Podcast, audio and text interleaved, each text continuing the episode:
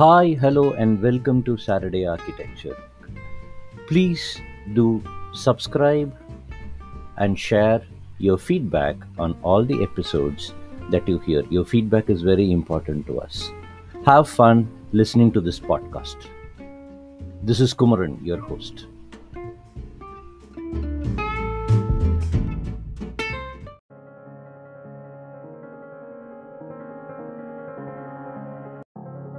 Quantum computer, and then potential plus point as well as minus point that can arise with the quantum era. So let's focus on quantum computer by and large.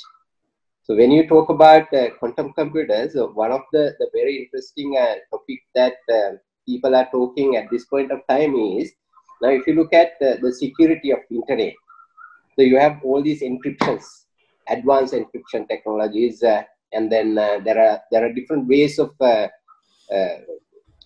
encryption keys getting exchanged. When you encrypt the data, what you do is basically, let's say that I want to share my name with you in a secure manner. So my name is Nirosh. If I just change N, or rather I have N-I-R-O-S-H, and then in between N and I, if I just put a 1, and then I and R, I put 2, and then R and O, I put 3, and O and S, I put 4. Now I use 1, 2, 3, 4 to change my name. And then I share it with you. And when somebody look at that, you don't have NIROSH, the Nirosh, but instead you have NIROSH together with some additional numbers in between those characters. By looking at that itself, a human can recognize, okay, this should be Nirosh, because there are integers and characters, so that it's easy to separate that. But if you use much more complex algorithm to embed that key into that Nirosh name, let's say as an example, instead of I embed 1 in between N and I, if I just add a character to N, so that it is not just N and 1, but rather instead of N, I just put N plus 1 character into that place. Yeah, it could be a non-visible character, non-visible ASCII character. Or rather, it could be, just for simplicity, you have A, B, C, D, P, Q, R, S, L, M, N, L, M, N, O. So that instead of N,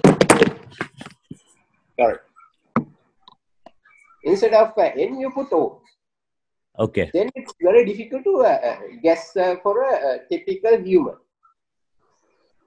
So likewise, there are ways of embedding certain keys into the data, so that is where the encryption comes into play. So that there is a key associated with that. So those keys can be predicted if you have enough computational power. Okay. Try different things and then identify that. There are ways of identifying those keys. Now, with a quantum computer in place, some of those computations that a classical computer need to do in a sequential manner can be done in a different way, so that some of those keys that we use in most advanced encryption algorithms, a supercomputer would say take 1 billion years to predict the key by comparing various things and then trying it to see whether it can make sense out of your data point. Then it takes about 1 billion years. Whereas if you take a quantum computer, a typical quantum computer can guess that key within like 8 to 10 minutes. Okay. Now that's not the risk. Now at this point of time, the quantum computers are not in commercially available. But if you just start collecting all this data, travel through the internet at this point of time. Now you share your credit card in an encryption form.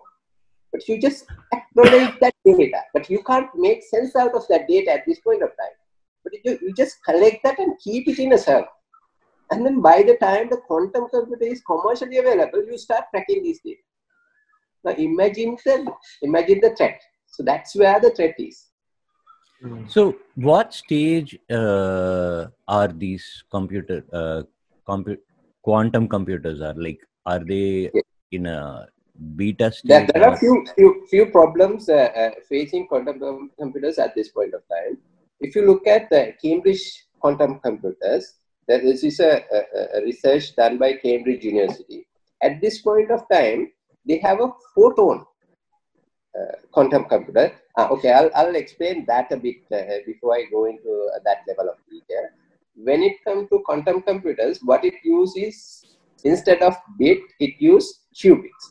Now, what is a qubit? Based on your understanding, just tell me what is a qubit? How you understand a qubit? Qubit? Yes. That's what quantum computer use. I'll explain that as well, so that you can just get a glimpse of what qubit is. Okay. Qubit is, imagine electrons being centrally attached to a magnet at the core. So you imagine a sphere now. And then at the center or the core of the sphere, you have some kind of a magnet. And this electron is attached or attracted by this magnet, so that it can move within that sphere now. So it just moves around the surface of this sphere, because that you're being attracted. And if you separate all these external forces from that electron, then that itself is a qubit. That itself is a qubit. Oh, okay. So that's a qubit now. So basically, like today, when I say normal digital computing, if you just double click and go, the final unit of operation is a 1 or a 0.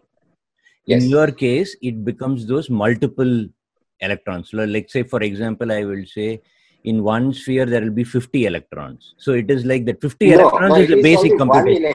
In a one sphere, it is going to be 1 electron. Okay. It can be in 4 different stages. So I think that is where the qubit or the quant comes from. Is there can be 4 different stages of the same. I'll get to that. That's very interesting. That's where the complication comes. So that at this point of time, Cambridge Quantum Computing has 4 qubit computers. That's called IronBridge server. So they have a 4 qubit server. That's all. And we're going to use that for something. And that, as Deepak said, the interesting part of qubit is, now this electron is moving around the sphere, so that you don't have a position of that electron. It just moves here and there, so that it can be at the top portion of the sphere at a time, or bottom portion of a sphere at a different time. So that how are you going to make use of this? So that's the problem. So that these are the kind of challenges that quantum computer at this point of time has. And then there are some applications, very interesting applications as well, which we will describe as we move on. Now, do you all understand what a qubit is now? Yeah. So that the qubit is that it can be an electron or a photon as well, now centrally attracted, so that it's moved around that sphere, so that it can position wherever it wants on the sphere at a given time. So instead of just 0 and 1, that unit can have multiple values. Multiple values. Now, let's assume that for simplicity, if that particular electron is positioned toward the top portion of the sphere, you just cut across through the center of the sphere and put a layer, and then if you find that electron toward the top portion of that, then you say it is a 1. Okay. And if it is bottom portion of the sphere, then you say it is a 0. In order for you to make sense out of a qubit, you need to pass it through some kind of a gate and then convert it to a bit at this point of time. So you don't know how to use it else, because we don't understand qubits. That's the challenge that we have at this point of time, to map qubit into normal computers and make sense out of that. So the only way you can do that is pass it through some kind of a gate and then map it to a bit. So that let's get to a business application of this solution next. But before that, maybe if you have any questions around qubits, you guys can ask them. Very interesting business applications are there. Okay. So from the last part that you said, right, is there is a physical state that is happening. Now, transferring Kumaran, before you move ahead, yeah, I really like the dumb questions, like the not the intelligent questions, but anybody can ask very dumb questions. I am qualified to ask dumb questions, okay? I would want you to ask dumb questions. Yeah, yeah, I think, yeah, for anybody, right? So basically, in this thing, I'm just trying to understand this in another way. Like, so for example, right? If I say arigato, right? No, arigato is a word that exists in Japanese for people who don't understand it. So they have to convert it to English, and then only they can understand what is being said. So similarly, what is happening in Electron is Japanese now. We don't know to use process Japanese as Japanese itself. We have to convert it to English to process it. So what you're telling is I have to convert that electron movement into a 0 and 1 before I can make use of it, because that's the only, you know, way I know how to work with technology today. Am I correct? Yes. And from computational power, now this particular bit, if you take a computer bit, it can have one state at a given time. Now this one is moving here and there, so that it can be 0 as well as 1 if you want. So that it effectively exponentially increase the computational power. Okay. Because every bit has this power of appearing in true state at a given time, so that the computational power is 2 to the power number of bits you have. I don't go into a lot of detail there, but just imagine that it's exponentially increasing based on the number of qubits you have. So that 4 qubit computer is a very powerful computer. So Cambridge computer has 4 qubits. To get that point a little more clear, right? I think it's very fundamental. So if you take one bit, it can store only 2 values, right? Yes. So if I take 1 qubit, what are the possible range of values that it can have? In qubit form, in quantum world, it can have any value. So let's say that it's now pointing at the top edge or the polar of this sphere. I'd say that that's the 1. And if it is pointing at the bottom polar or the south pole of the sphere, then it is, let's say, -1.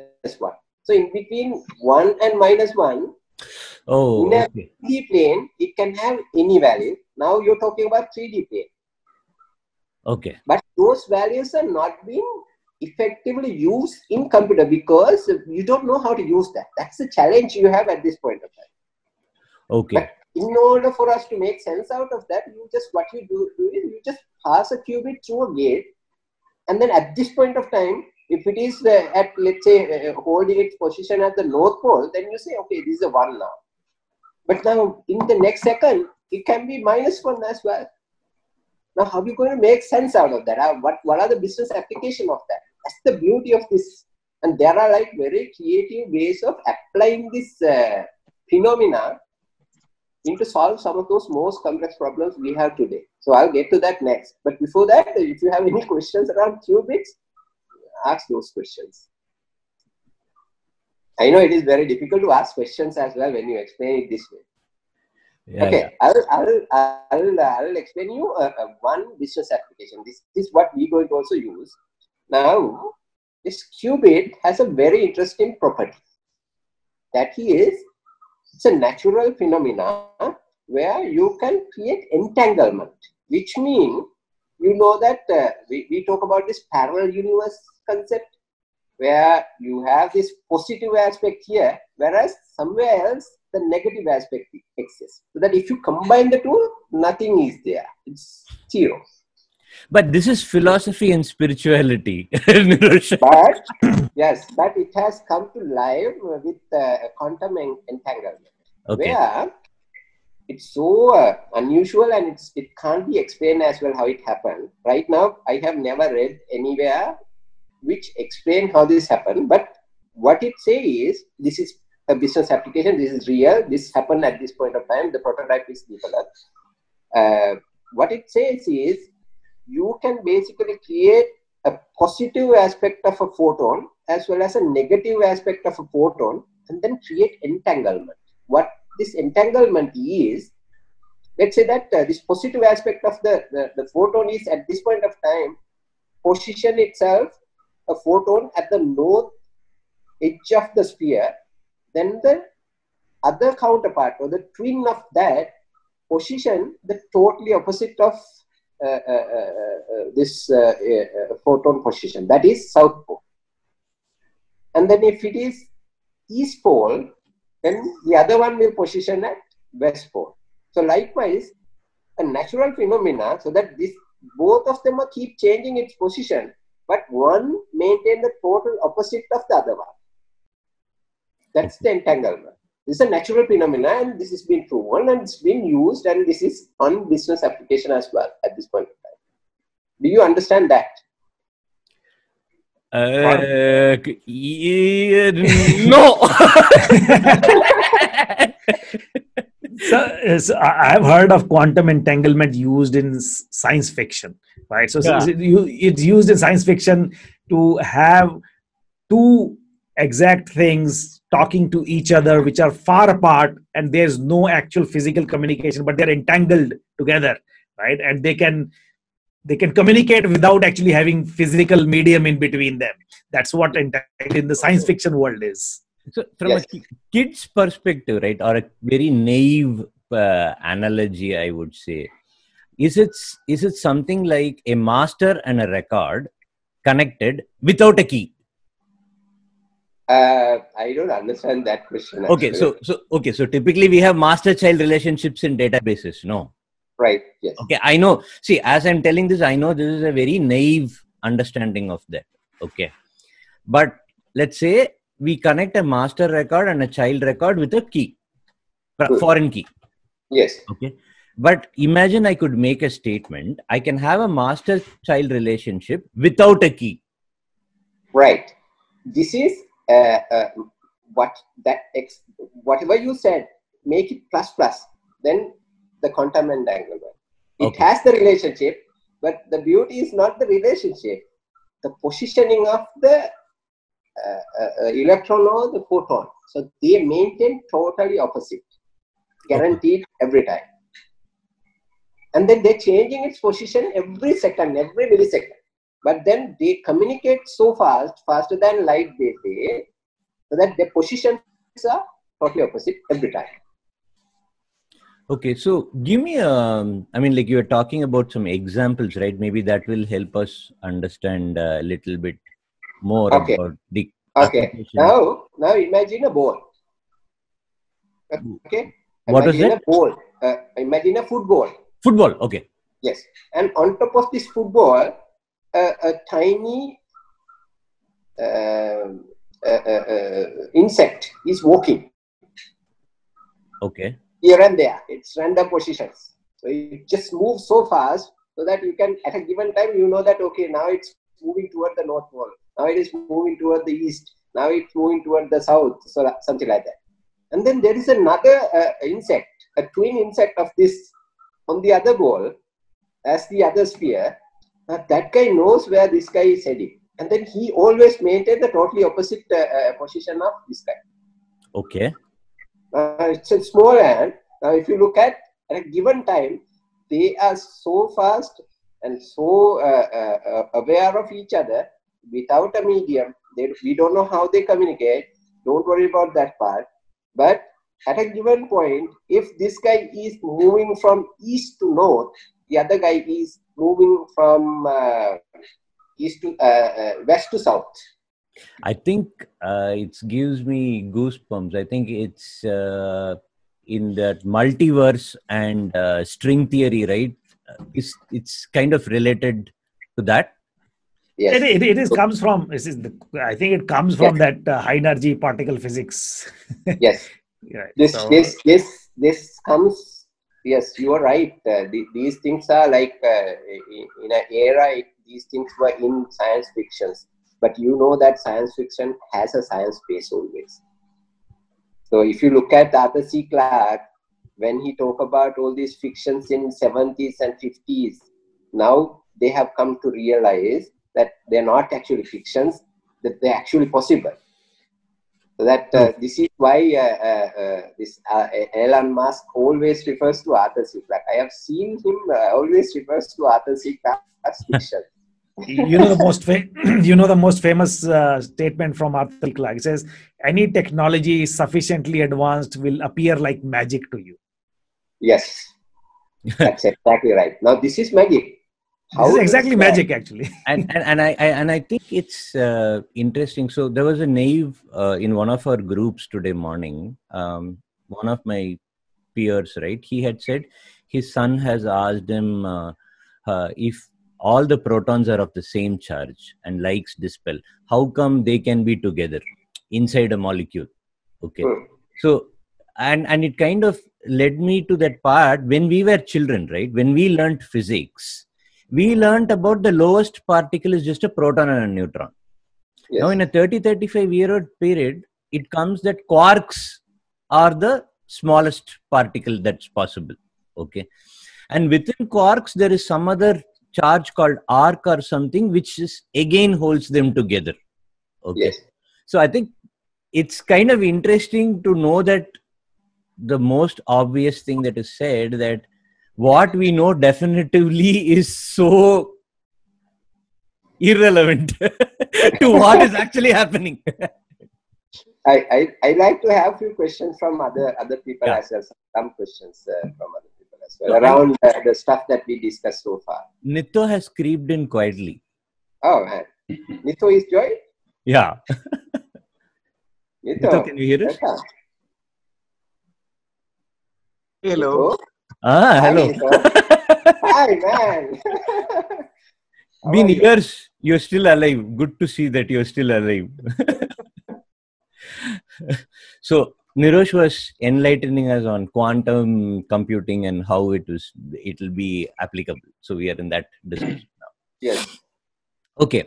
Go on. There is a thing that we're trying to do with Cambridge Quantum Computing at this point of time. We're working very closely with those people. Oh. So that's why I know a lot of things. So this is real. This is not like... so from your company, you're working with them, is it? Yes, yes. We are working with... Thank you. I know somebody who works in quantum computers, not just someone who's read one blog post on that. Thank you. I feel good.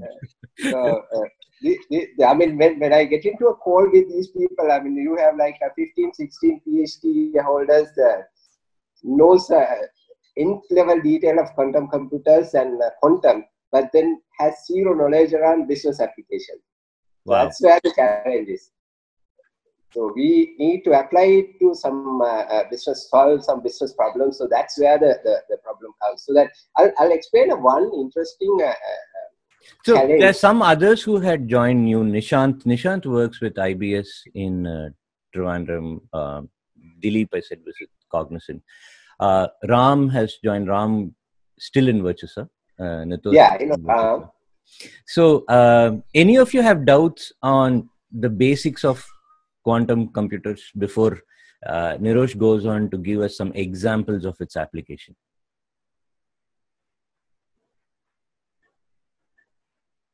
To give a background, like, is it that you have started working with the university to develop some applications? Is that the business context to the... No. They have a quantum computer at this point of time, so that they have spin-off a business unit called Cambridge Quantum Computing. Okay. That's a business entity. So that they have IronBridge server, which has 4-qubit photon Cambridge computer. Photon 4-qubit quantum computer. They have developed that, and IBM is at this point of time using it to generate truly random keys. Okay. So when you say keys, there are key generation algorithms. There are ways of maybe putting pseudo random. Yes. So putting those things into some kind of a, say, grinder or something, and then mix them together in such a way so that you believe that it is truly random. But they're not actually truly random. That's one of those problems with the keys that we use today. Correct. So that one of the business application quantum computer can develop is when it comes to sharing or exchanging keys. Now, at this point of time, if you log into this Zoom, so one of the key exchange technique they use is a combination of algorithm called Diffie-Hellman and RSA. So that combination is what used to share keys in between me and Kumaran, as well as Deepak and me, and whatever that communication happened, this is what the key exchange algorithm is. Now, the problem with this key exchange is you exchange a key, and if you have a supercomputer, I'm not going to go into a lot of detail, but there are two factors, prime factors, that you need to identify. If you can break into those two prime factors, one of that is a private key belongs to one guy, so that you can identify and attack the encrypted data if you just break into that portion of the problem. So that what it says is, if you just shoot, if you just use a quantum computer, not a computer that basically processes stuff in a sequential manner, to crack into that, then you can identify what these keys are.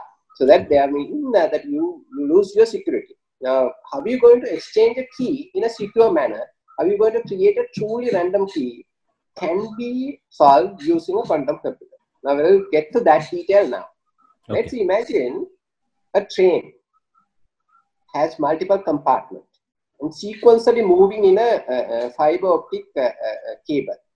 So you have first qubit represented the engine of the train, and then you have most of those other qubits coming after the engine, passing from one location to another. Now that particular data set represents a key. Now what are the qualities of that key?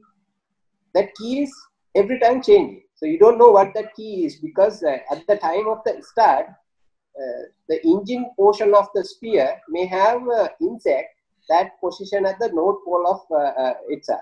Okay. Whereas at the next second, you have that insect move towards the south pole, so that it has position somewhere else.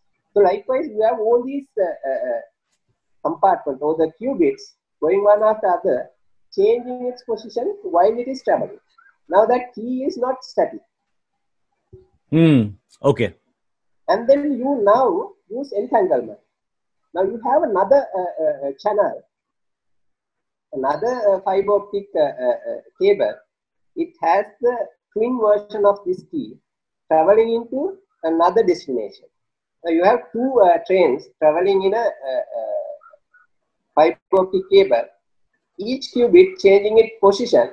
But the important phenomena here is the natural phenomena that I explained before. That is, the first qubit always position the totally opposite of the other qubit. So, from a concept perspective, right? I mean, like, just to understand whatever you just said now, because it keeps changing, it is similar to the RSA that thing that we would have, right? It will keep moving. So, it's not that I have one pin. The pin keeps shifting, but somebody else knows what it is shifting, right? But that is at an application level. Now, what you're telling is that same pattern at a bit level is also happening. Yes. Okay. Now, this is moving in a fiber optic cable. And then imagine now a source that needs to share some data with a destination. Okay. You have a source server and a destination server. And now we have a key generator. Now, this guy is the one who distributes these two trains through that fiber optic cable. You have, like, let's say that 100 compartment train traveling in two different fiber optic cables, which each compartment represents a qubit, which has itself changing. But then both of them position totally opposite way, so that each one knows where the other guy is. Now, they are traveling in that fiber optic cable and then reaching the destination. Okay. And if you start reading, now I told you know that if you want to read a qubit, you need to send it through a gate. Okay. And yeah. Then see whether it is toward the top part or the bottom part. Based on that, you say, okay, this is zero. I mean, it could be anything. I mean, you just define the logic and then say, this is zero, this is one. It can be anything. So that gate can be anything. So don't worry about the gate part. So that now at the destination and the source, the two servers which they need to exchange data, getting these two trains, and then they are starting measuring those. And the natural phenomena is nobody knows except the destination server and the source server that what this key is at the time of the measurement. Okay. So that you just identify now the first qubit is a 1, second qubit is a 0, 1, 1, 1, 0, 0, 0, 1, 1, 1, and likewise you just keep measuring all these qubits. And the other guy is measuring the totally opposite of this key. Nobody wants now a key exchange. Key being exchanged already, because what you have to do is one guy has to just shift it. If you have 1, you just tweak it to 0.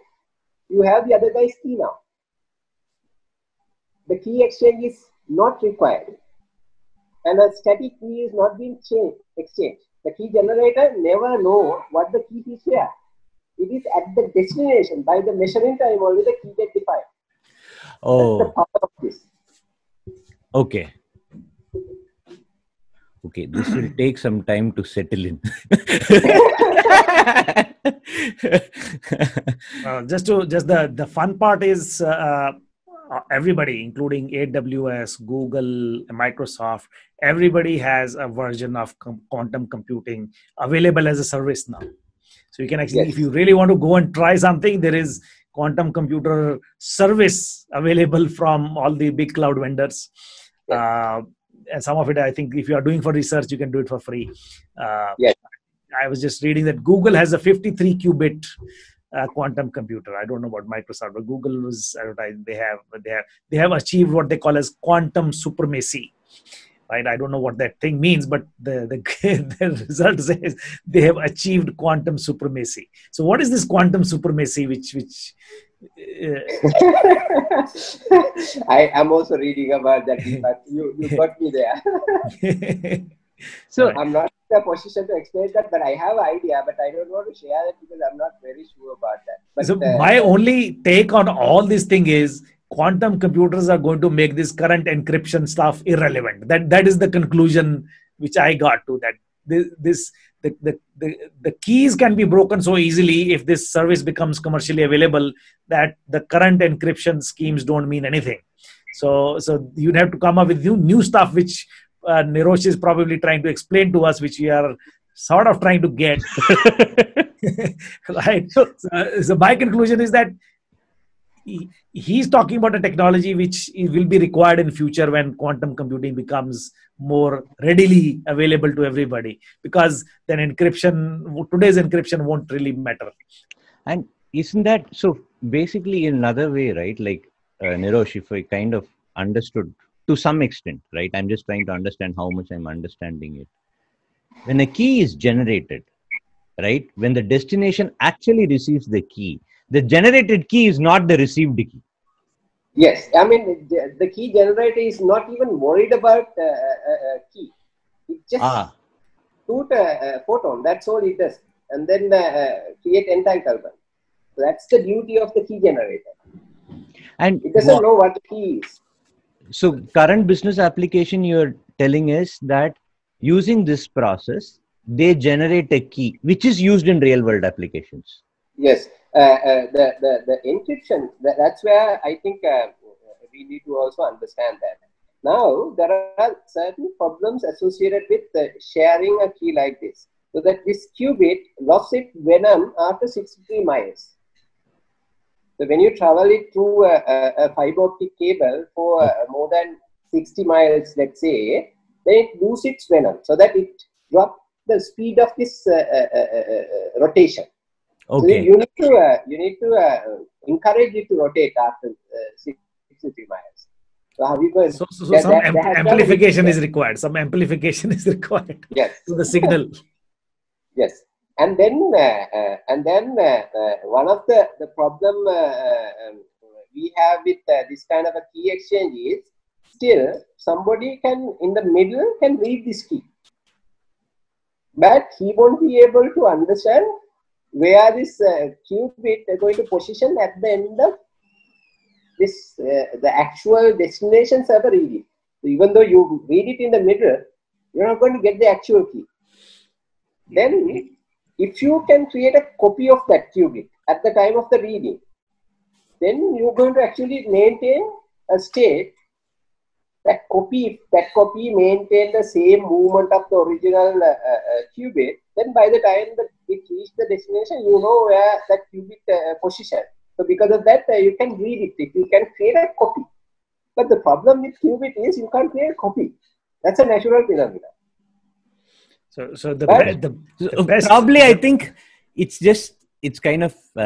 just going back to my starting days, right? I used to work in antivirus products, right? So my boss used to say, this antivirus and virus is a robber and police game. Some days the robbers win, some days the police win. Okay. So probably till somebody figures out how to copy a qubit, qubit is secure.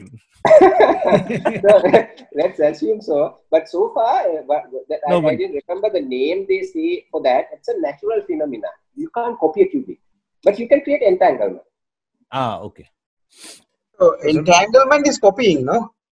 No, entanglement is breaking it or separating it in such a way so that once you move them together, there's nothing. So it's like it's like a parallel universe concept where you have the positive aspect of universe here, whereas there is a negative aspect of a universe somewhere else. So the best application I've seen it is in science fiction, where you are light years away from each other, but there is entanglement. You can have instant communication now over light years. Right. So, that is the. Isn't that the negative of the copy? Simply. All you do is you read the negative. See, it's like reading the negative. You have a negative, you say, okay, let me reverse it. That is the message. Right? Yeah. So you have instant communication. So even if it is coming negative. So copying the key is also creating another entanglement. Along the way. No, I think what he's explaining is probably more complex than what we could understand. Yeah, I think you're correct, Nithu, but I think from what I understand is, for understanding, we are oversimplifying things. Yes. It is not just exactly 1 and minus 1. Yeah. It could be minus 1.23. And again, this is a thing when we are understanding, right? We understand it with the knowledge that we have. The opposite of 1 is minus 1. That is our understanding. But what if the opposite of minus 1 is minus 2, minus 3, minus 4.5, minus 6.5? That doesn't exist in our language. So this is the issue that quantum computer face as well. Because what they do right now is they have all these logic gates to convert the qubit into bits. And then only it gets interpreted. But how are you going to use it as qubit without worrying about the zeros and ones? That's where the complication is. I think the business application is different. You know, have you all seen that there used to be one very old movie. It's about something gets dropped from a plane and a Kalahari desert. One Bushman will be there. Yeah. Gods must be crazy, right? Yes. So in that, it's like a guy gets a gun. Okay. And he will take it and start using it like a hammer instead of shooting it. Okay, so currently we are using... Yeah, it's a bottle. It's a bottle. Okay. Coca-Cola bottle. Yes, it's a Coca-Cola bottle. So I think it's like we are taking quantum things and then converting it into a bit and using it. It's still useful, but that's not the actual use of it. Yes. Okay. So what they say is, I can't explain this, but this is something that I read. Let's say that you have 3 cards. One has a king. Okay. Other 2 cards are blank. Now you just randomly move those cards. You just shuffle it, and then ask a quantum computer to guess which card has the king. Okay. That one will tell it the first attempt itself every time. Interesting. But a natural computer based on the probability theory, you will arrive at some some percentage probability of getting it right using a natural computer. Hmm. And the other part is, now there are like little bit of challenges, so that when it comes to securing data at this point of time, using the power of quantum computers, what we do is we have a technical set of algorithms called post-quantum encryption algorithms. Before the quantum algorithms come, so you use post-quantum encryption algorithms. And in order to generate the key to encrypt data using those post-quantum encryption algorithms, we use a quantum computer. So that's the business application at this point of time. This particular fiber optic cable. Let me ask a sort of a random question. What is the guarantee that the post-quantum is really post-quantum? It could be any hokum. If we don't understand it, they can say, "Oh, you just pick up this key and this is post-quantum." How do I really know? They can say anything they want. Yes. Especially for people like me who don't understand the mathematics behind it or the quantum theory behind it. You can tell me, I say, "Oh, you use this. This is post-quantum. You can quantum computer cannot de-encrypt it," right? How do I believe all that stuff? Yes, that's a very, very interesting question. And in our team, there is a guy from US Navy security working with us in this team. One of the team members is a former US Navy security person. He had the same question. He asked the same question from them. And the answer we got is, it's been certified trust me, it is I am whatever that in India we call it the ISI certified. Or the Bureau of Indian Standards has certified that this is a post-quantum algorithm. I think it's still good. It's still good. We start somewhere. We got to start somewhere, right? Yeah. I'm just making light of it, but there is a serious intent behind it. Is that if we are trying to sell this idea to people that there is something called post-quantum, we need to have serious argument behind it and to be able to explain and convince people that this is real post-quantum, because quantum still doesn't exist as much as we would like to see that, okay, this is a real threat.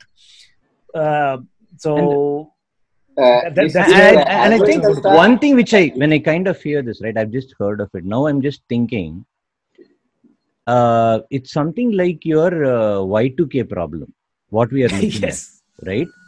Y2K is not alive on 1999, December 31st, 12:59 p.m. No problem. Everything in the world is good. Okay. 1 second later, when it became 2000, all the things will stop working. Now, this quantum thing is something like that. The moment it has even accessible to even 1% of the public outside, it renders 99% of the IT systems toothless. Anybody can go into any system, no phones are secure, no laptop is secure, no communication is secure, and it's actually like a dead kill switch. You kill IT system even if 1% of the population has access to this technology. Would I be right, Nirosh? Yes, that's the threat, because at this point of time, if you collect all this data and store them in somewhere, as I said before, until you get hold of a quantum computer to crack it, then your credit card is not valid immediately after quantum computer is commercially available. The credit card that you use before the quantum era is not secure immediately after the quantum computer is commercially available. Hmm. Wow. Okay. So see, I understand that threat. That threat is probably real. And my question is, the people who are trying to protect us from this threat, they need to make their content more credible. Credibility is in question right now. That just somebody certifying something doesn't mean anything to me right now. They need to build the, yeah. I have so many certificates. You're asking an existential question among mere mortals who claim to have an architecture discussion. How do you get a credible human? No, I'm not even saying credible human. I'm saying credibility in terms of technology, right? You're trying to promote a product. The product has to be credible, right? So they're trying to promote a product for post-quantum encryption, right? Is a product. What they're selling is a product for preventing you from that threat, the point in time when... a fast one on ourselves, claiming that SharePoint is the integration product. Statements like that should not come. Yes, yes. So that's my question. Means so quantum computing is really a lighter topic, lighter question, which you can probably help us understand, right? I think as people dealing with changes in technology and a lot of new things happening, I think all of us have a problem. Okay, and I think Nirosh, you can kind of help us say how you're tackling this. Okay, this is more a human dynamics kind of a question. Okay, or a business question from a services, that kind of perspective. Now, this is a thing that all of us get into day in, day out when we are exposed to a new technology that we have to implement, execute. Okay, at a lower level, the CEO had a conversation with another CEO. And they said, you know what, we are using this technology. It has made us $1 million. Okay. Then that guy walks in next day and says, hey, Mr. IT guy, come here. Please implement it. 1 week I want it done. Looks like they made $1 million. Okay. And I have no even clue that word that you say, sir, can you please repeat that word 2 times? Okay. I don't even know what that word is. Okay. Now, as a team, you are having this problem, correct? I'm sure within your team, people are trying to understand this concept and work and get something delivered and make it happen, right? So to deliver something like a quantum, even if it's a POC demo, okay, forget POC demo, Nirosh. If I have to make a PowerPoint to say how my team can actually help you with this project, right? I don't know how did that challenge. How are you managing as a leader? Okay. Yeah, that's a very interesting question, but it has to break into a level where you can grasp it. This entire system consists of 23 different software modules, which each one consists of significant amount of development. So some we already have. Now, as an example, as the data center, we're going to use a Switzerland-based data center called Fort Knox. Okay, even before that, right, I'm very curious. I don't know whether you can share it. If possible, you can. Otherwise, you can say, I would not be able to. That is perfectly fine. How did you even think of approaching an opportunity like this? How did that happen? Because I think typically none of us will even think of as a services group or organization, right? We wouldn't even think of reaching out for something like this because it's beyond the realm of normal circle of operations. Yes. How did that happen? How did that? Yes. I mean, for average person, there is no real business application. You're talking about a credit card, but for a billionaire. Now you remember, I didn't remember the name of that Indian billionaire, where he was questioned for something. There was a legal case where the government managed to hack into his email and then expose certain things that are not even have anything to do with that case and make him go to jail because of the stuff that they found after hacking into his email. So this is a government trying to do that. It's an organized entity. Billionaires have a problem around security. This is where the business application comes handy. Okay. All these rich people only. This solution goes to rich people only. If you don't have $1 million and above wealth, then you're not going to worry about this. But if you are a billionaire, then even the photo that you take after maybe going on a vacation, that photo needs to be secure. So, and how do you go about within your team, right? Approaching the solution? I'm sure there is a skills challenge. There is a resource challenge. How are you approaching that problem? Because it's a complex technology, right? It's not just, it's not like, oh, do a Google search, you will find few syntaxes, few samples and put something together. Definitely that approach won't work for what you're talking about. So yes. From your team, how are you leading your team in this complex journey? I mean, when you say team, this is multiple teams. I mean, okay. We interface with one team, whereas they have like at least 25 teams working with them. So we're not even talking to them. So that the interface that we deal with when it comes to quantum aspect is one team. But then behind the scene, they have multiple teams.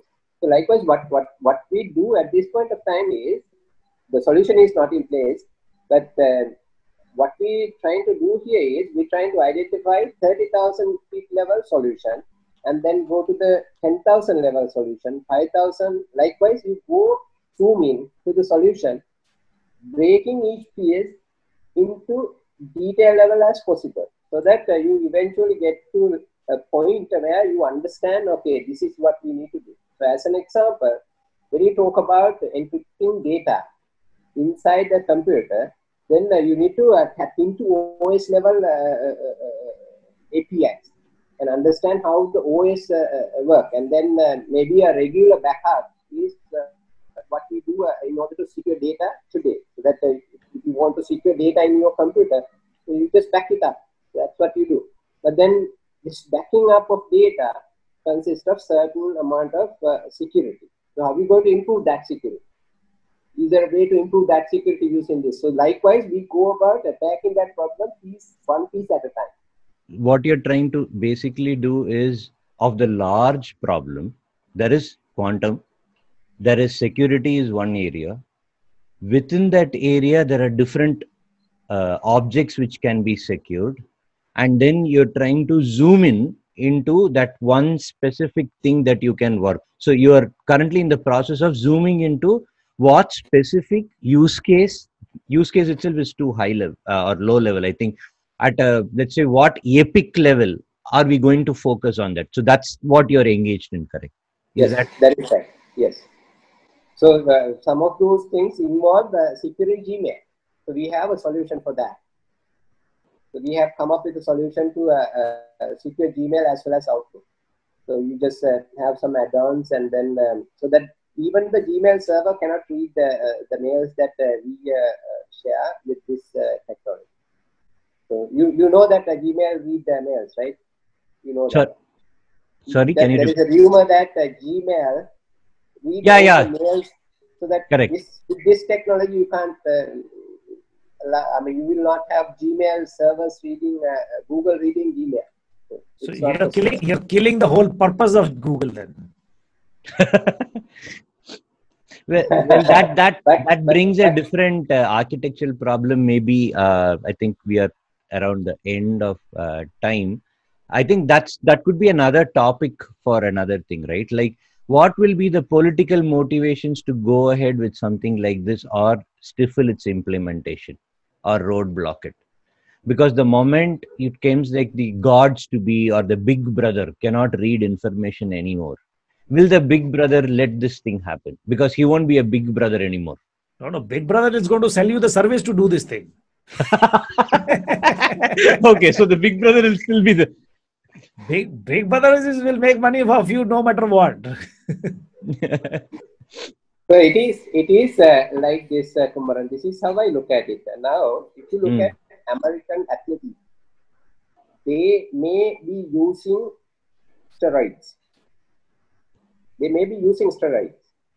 But the problem could be that the technology that we use to measure the steroid is behind the technology of the steroid. So because of that, you don't measure their version of the steroid they're using in when they run. So the system is rigged. The system is rigged. Yes. Excellent. So you have to have healthy untrust of the system. That's what the thing. I think that's, wow. Thanks, Nirosh. I think this was a truly... mind-blowing. Mind-blowing, yeah, correct.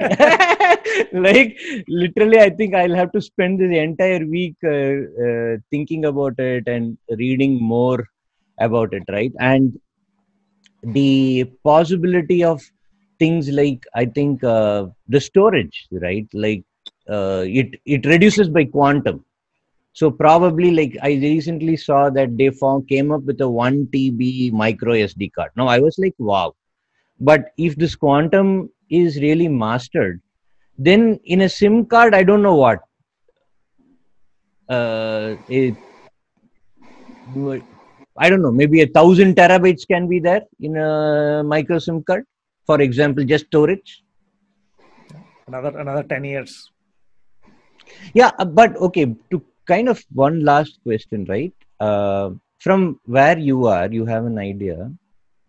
What is the period, do you think, before this technology hits production? And telling that, right, I think there is something called Ray Kurzweil, the futurist. He talks about singularity, right? How technology proceeds and how it's hard to predict something. And one of the things is the rate of acceleration is actually, it's very hard to predict. Like, when I saw Minority Report, okay, and you had this Tom Cruise moving the screens like this and that, right? I thought, hey, cool thing, okay. But 8 years ago, Kinect made it possible at a common man. At $150, a Kinect camera, I could do the same thing without writing a line of code. Okay, so how quickly it's really hard. But then your general feeling. How many years before you think this is going to hit mainstream? When you say this is going to be available, commercially available, right? Yeah, correct. Yeah. Both quantum and post-quantum. This is going to take time because you need to define everything in quantum form before you put that into commercial. But then all these super powers like Google, Facebook, and those people are already using most of it. Okay, so I mean, like 10 years could be a... we think it's about 20 to 30 years. I don't know. The first application itself? First, applications are already there. There are problems, as I explained. So that once you have such an infrastructure, you will see the stuff getting applied. But when I say quantum computer commercially available, you need to think it from quantum form before you do something commercially with a quantum computer. So that's where the challenge at this point of time. So that how you're going to make use of this moving positions, how you going to, because you can't think it from big form. It's a different paradigm altogether. Nice. Great, Nirosh.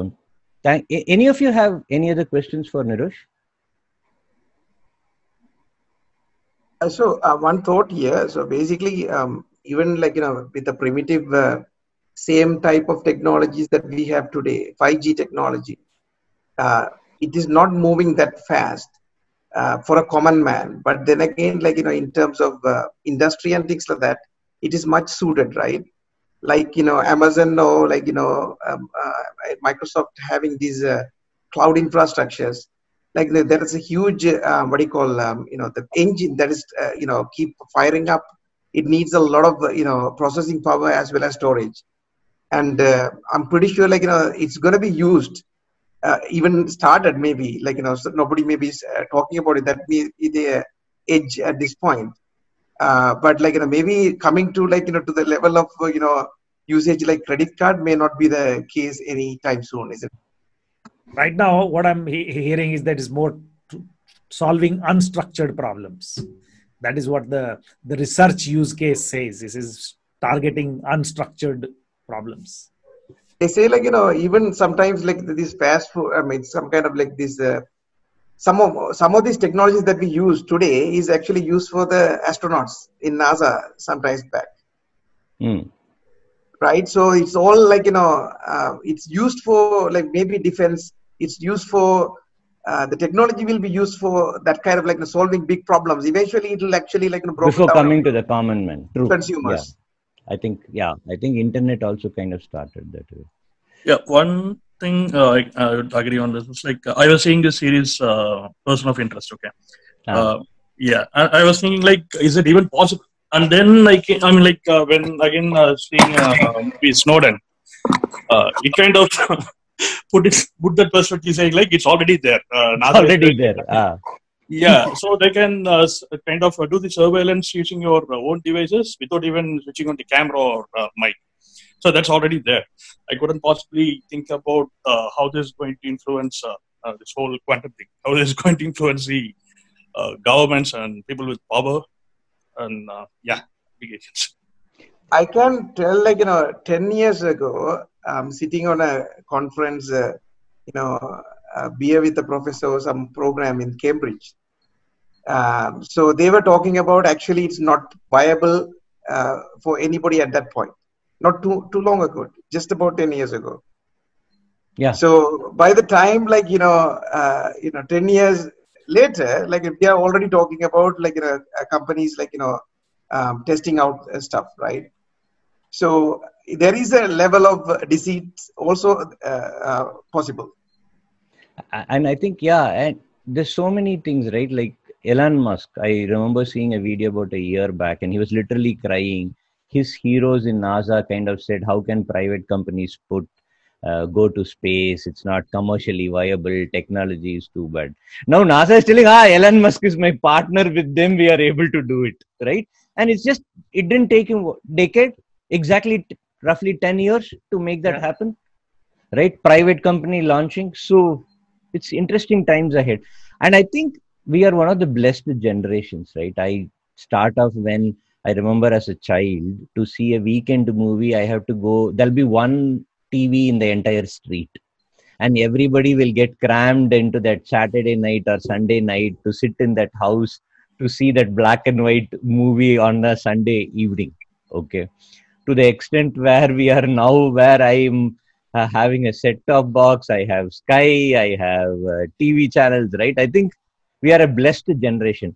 For example, my kid, it will not enjoy it that much. It started off with 500 kbps, now it's 50 mbps. Big deal, big deal. Okay, it's fine, but it's okay. It's not like wow kind of a thing. So it's interesting, but you were talking about cards, no? That the computer can predict if there are 3 cards, which is there. Okay. I have something to show you guys. Okay. One second, let me just switch off this virtual thing that kind of messes up this. Yeah. So this is an experiment I'm going to try. Okay. So you, okay. I have to position this correctly. You see these 2 cards, right? 2 days, 3 days. Okay. So let's start with Nirosh itself, okay? So what I'm going to do is, Nirosh, I'm going to keep shuffling these cards, okay? Okay. So I have the 2 of dice and the 3 of dice, okay? Now I'm going to hold 1 card here, okay? Now I want you to tell me which is the card that I'm holding. I am telling the card that you are going to choose is the card that I have selected. That's a 50-50 probability. Zoom in on his glasses.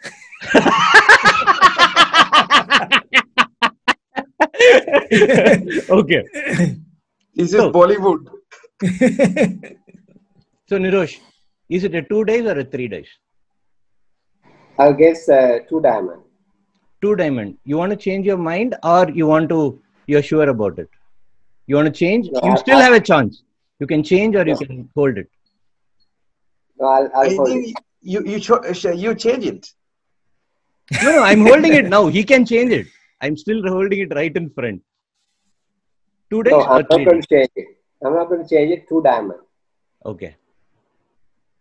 Can you see that? Oops. No, you 2 diamond. Yeah, it is 2 diamond. Okay. So let's try again. So that is 1 in 50 chance, right? We'll try one more time. Okay, I've selected my card. What is it? Kumaran, you didn't change the cards, right? Doesn't matter. He can change. No, oh, it's his choice. He's still not yet decided. No, out of the view, like your other hand is not viewable. Okay. So you could actually have another set of cards below. Okay, boy. Nobody trusts you. Sorry, okay. Nobody trusts you. I'll hold that other card also. Okay. 2-diamond. You're holding a 2-diamond, right? You're sure? Yes. You want to change? You can change. No, I'm not going to change. 2 diamonds. Yes. So it's like, that is like the 100% hit rate. Yeah. You guys are convinced or you want another one? You want to go another one? Right? Do another one. Let us do best of threes. Best of threes. Okay, fine. 1 second. I'll keep both the cards so that Nitya will not call me a cheater. Okay. So, Nirosh, go again. 2 diamonds or 3 diamonds? 3 diamonds. Are you sure? Yeah. Huh? Yeah. 3 diamonds. So, this is 100% hit rate. So, see, this is quantum, man. Okay. Now this goes on to, so this is some of the things which I've been practicing something. Okay. Because of that, I get it. Now this is a secret of architects. I expect all of you to, I'm going to stop recording.